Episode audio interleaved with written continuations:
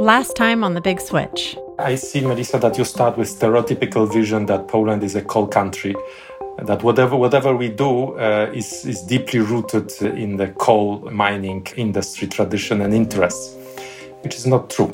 Breaking news out of Poland after days of negotiation, delegates from nearly 200 nations have reached an agreement to put the 2015 Paris Climate Treaty into action. The challenge which we need to face as a country is not only how to phase out coal, but uh, which capacities to phase in.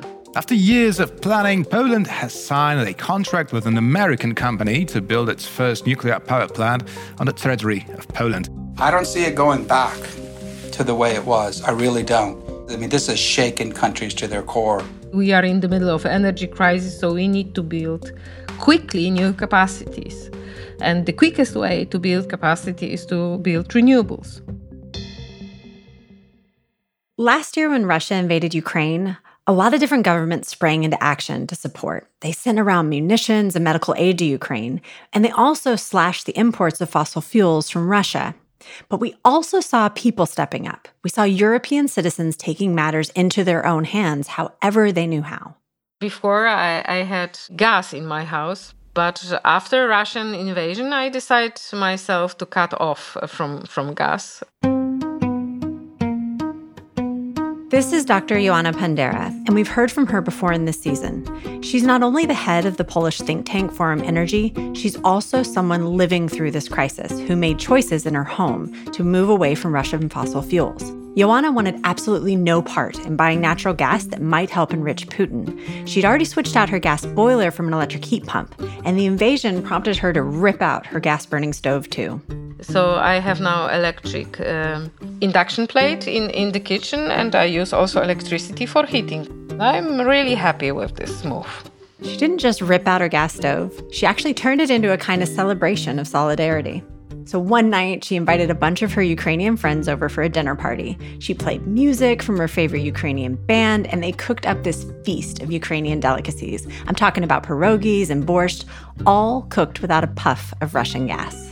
So it was really fun, like resistance to Russia, and also, you know, express. Uh, you know uh, how I disagree with this uh, uh aggression. So I, I probably I won't go to fight personally, but we were so angry, you know, here in we are so close also to the border. So you need to understand that we could really feel that war with our blood and, uh, and skin. And Joanna was far from being alone in ditching gas within her home. People all over the country were doing the same thing.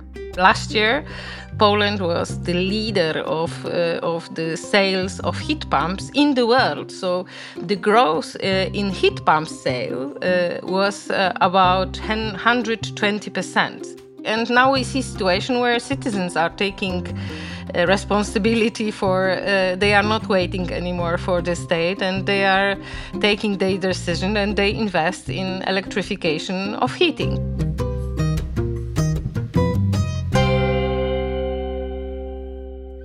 In World War II, there were victory gardens. Now, how about victory heat pumps? This is The Big Switch, a show about how to rebuild the energy systems that are all around us. I'm Dr. Melissa Lott, and I'm the Director of Research at Columbia University's SIPA Center on Global Energy Policy. This season, we're taking a deep dive into the European energy crisis, and we're looking at it through the lens of Germany and Poland. We're trying to answer the trillion dollar question Will this energy crisis speed up or slow down Europe's push towards green energy? And what does it mean for the rest of the world?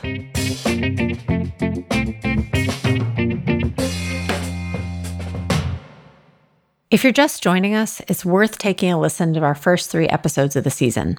That's where we dug into the history that led to Europe's crippling dependence on Russian energy. We asked why Germany's renewables can't fill the energy gap, and we explored whether nuclear power could help Poland cut its cord with coal. In this episode, we're going to talk about heat pumps, and we're going to dive into how Poland and Germany are trying to meet the unprecedented demand for both heat pumps and also solar power that's fueled by Russia's invasion of Ukraine. So, how are they going to meet this demand? And what's standing in their way? So, Europe has started this race that goes across the continent, and it's a race away from Russian energy sources. The first step in that race Well, part of it is to need less energy. This is Jonathan Elkind, and he's my colleague here at Columbia Center on Global Energy Policy. And he says that for countries like Germany and Poland to make it through the next few winters unscathed, they're going to have to be much more efficient in how they use energy in their buildings. And that's all about, you know, insulation and higher efficiency heat and hot water. So those will translate into significantly reduced requirement for natural gas or electricity to provide comfort and, and survivable temperatures. And that improved efficiency is being paired with new, cleaner sources of electricity to power those buildings. These are sources that don't depend on energy from Russia. One of the really big sectors for growth is wind power. Both onshore and offshore wind power has been growing in Poland very dramatically. And the opportunity for development in the, the Polish Baltic offshore is, is pretty exciting and material. Then there's solar, which is also exploding across Europe. It's almost like a wartime mobilization effort. The faster Europe can electrify its economy and its buildings, and then serve that electricity with renewables and other sources of clean electricity, the faster it can wean itself off of Russian fossil fuels. And of course, it's not only about Russia. There are huge climate benefits too. In Germany, nearly 10% of the country's carbon dioxide emissions come from heating systems and buildings alone. And next door in Poland, that number is around 25%. But heat pumps could help slash those emissions.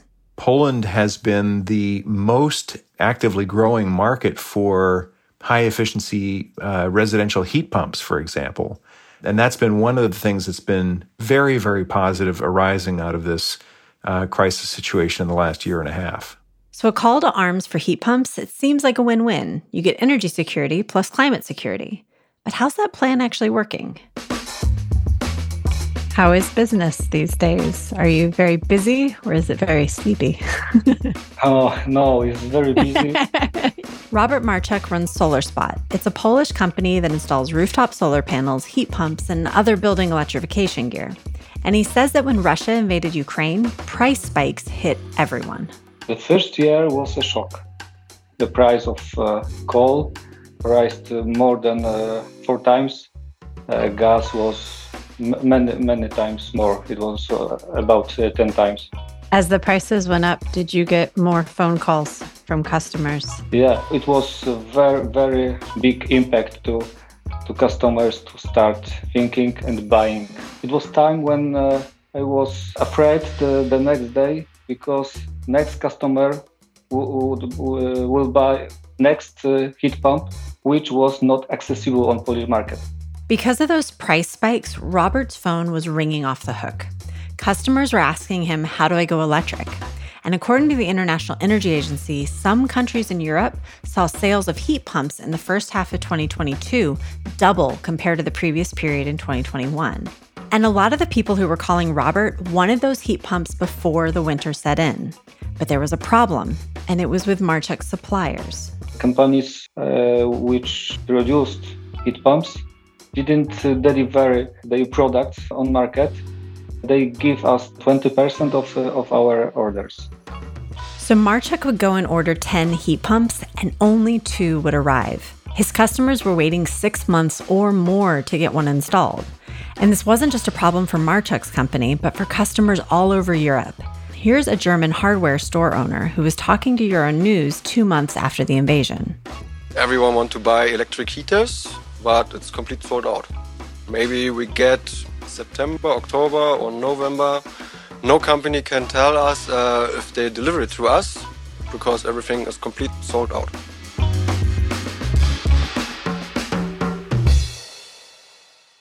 The invasion of Ukraine posed a massive challenge to manufacturers of heat pumps and all sorts of other types of goods. They had just gone through all those supply chain headaches that came with the pandemic. And then, with energy prices going sky high, demand for their products skyrocketed. And it took a few months before the markets could catch up. In a way, Stiebel Eltron has never had it so good. The heating manufacturer's main factory is working 24 hours a day, making the energy efficient heat pumps that Germany needs to wean itself off Russian gas.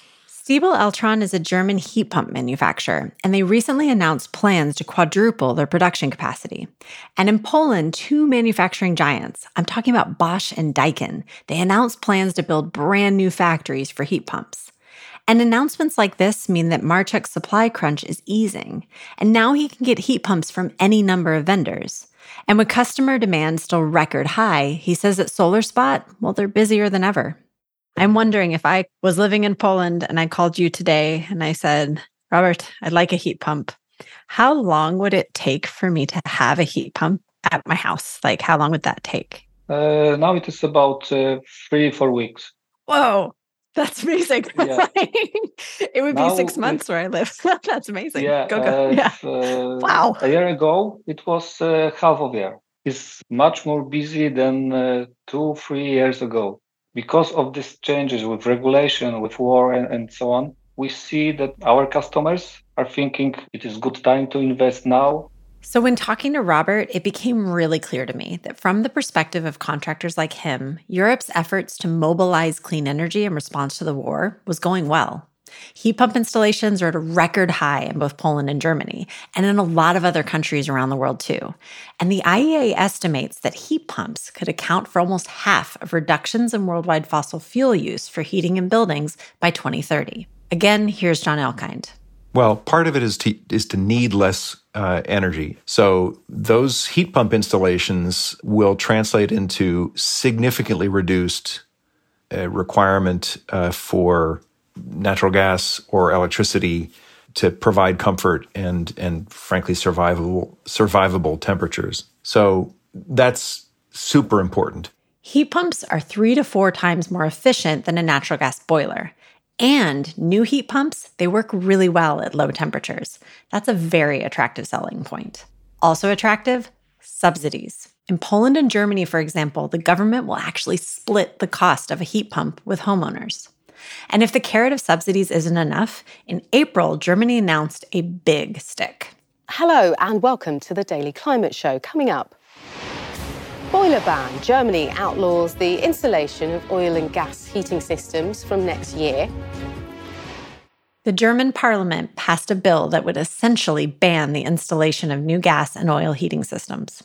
The bottom line is that here we have the biggest, wealthiest country in the EU taking a very bold step.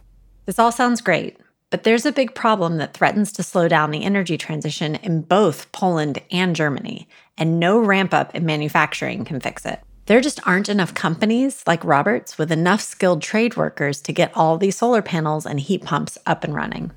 Of the 15 bottleneck trades in the energy transition, the two main uh, ones are electricians and heating installers. So, yeah, it's pretty dire.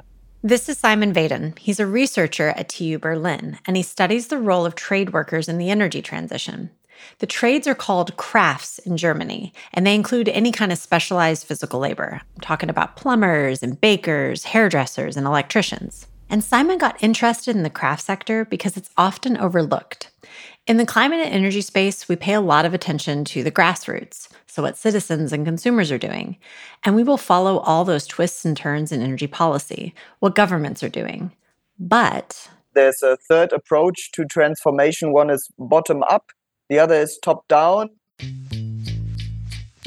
But also there's middle out. So you go into the middle of a system and you address those people. In the energy system, craftspeople are in this a middle position often. And this middle, the craft sector, it has a long history in Europe. So if you look at medieval cities, for example, all craftspeople of one specific craft or trade, they organize together to form a guild to jointly promote the interests of this specific trade to the public, to administration, to politics. So let's say the king or whatever. Okay, quick sidebar. Simon mentions medieval cities, and if we look back in history, we can see that all the way back in the 1300s, the craft sector was already organized into guilds. And these craft guilds set prices for their products, and they ran apprenticeship programs. And the guilds even gained the right to appoint local political leaders in some of the towns in Germany. In short, they wielded a lot of power. Fast forward to the past few decades, and like a lot of the rest of the world, Simon tells us that the power of the craft sector guilds in Germany has dwindled, as so called brain work, which we call white collar work here in the US, came to be viewed as a more prestigious job than handiwork. In the last decades, it was always that brain work was seen as superior to handiwork. So, this transition to white collar workers, you would rather be an employee working in a, a, huge enterprise, not knowing what you are doing, but with a white uh, white collar than blue collar uh, work. So there was a lot of talking, good talking about the craft sector. But if you were asked, would you send your uh, children to the craft sector, you would say, no, my children have to go to university. And this undervaluing of the crafts has consequences across the entire economy. Companies that could be building all the things that we need for the net zero future instead are having to turn down work because of the labor shortage. Fewer and fewer young people are choosing to get training in professions such as heating and plumbing fitter. If this trend continues, it will eventually affect everyone.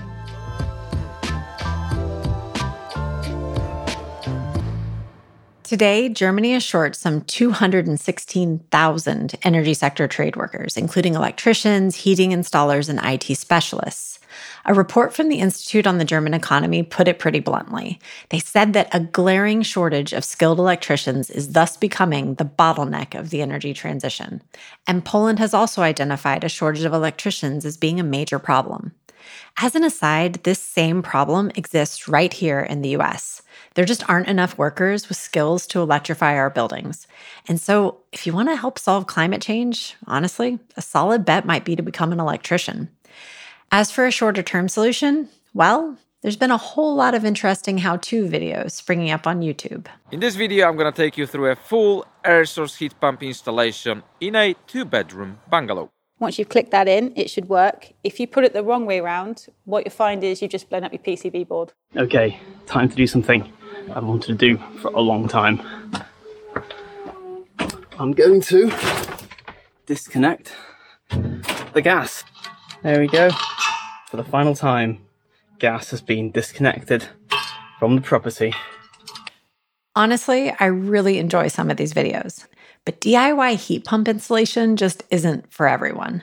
We need more specialists. Countries like Germany get this, and they're trying to do something about it with their own kind of videos. Wir sind die Verbindung zwischen Tradition und Zukunft. This is a TV commercial from a German craft sector trade group, and these commercials are absolutely everywhere.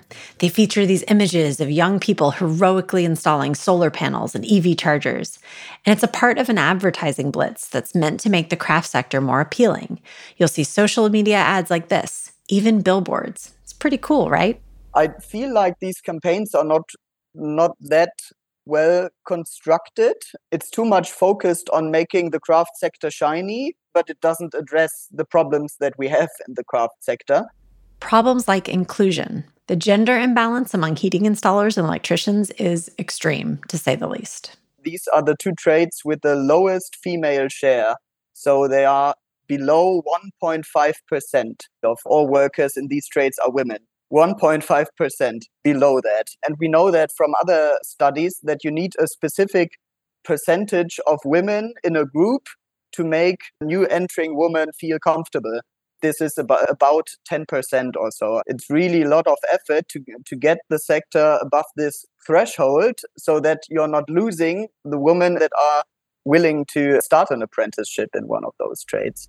So, in this bid to attract more trade workers, Germany has relaxed some immigration requirements. But Simon says the government hasn't provided enough support for these programs, support like language training, so that installers can better interact with their German speaking customers.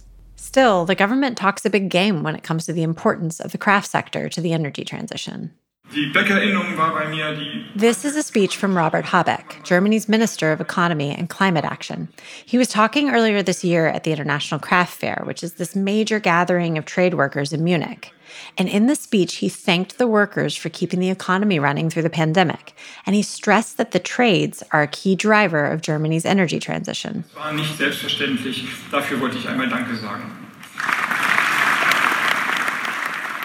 Despite these proclamations from the German government, the labor shortage persists. And it's not clear how Germany can meet its goal of installing half a million heat pumps per year. Next door in Poland, which, if you remember, is investing a ton in making heat pumps, there just hasn't been as much investment in the workforce to install them. So, if we think about it a different way and picture electrification as Europe's wartime response, and then heat pumps are its artillery, well, there just aren't enough soldiers. So, despite these challenges, electrification in Germany and Poland is making progress. And on top of that, if you remember way back to episode two of this season, a growing share of the electricity Germany needs for all these new electric devices is coming from renewables. In Germany, the renewable share of power consumption over the past two decades has grown from 5% to 46% if you include hydropower. And when we look at Poland, Last year, this country that really isn't known for its sunshine, well, it was the third in the EU for new solar power capacity additions, which might bring both countries closer to their net zero goals. Again, here's Simon Vaden.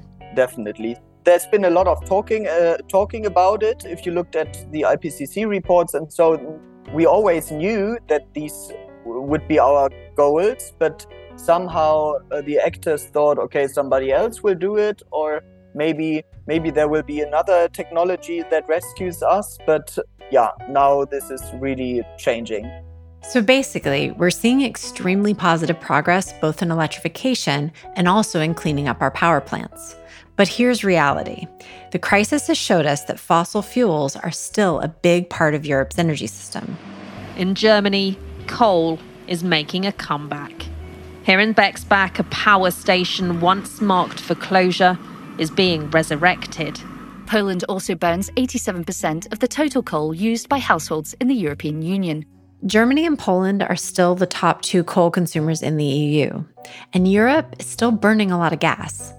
And even Joanna Pandera, which, if you remember, works in decarbonization for a living, well, she's actually getting pitches over the internet to buy fossil fuels. There was a guy from, I think, Colombia, which even contacted me over internet and wanted uh, to to sell coal from Colombia. But but then I said uh, finally after this conversation that uh, I'm doing decarbonization, so I won't buy that coal. But it was it was funny.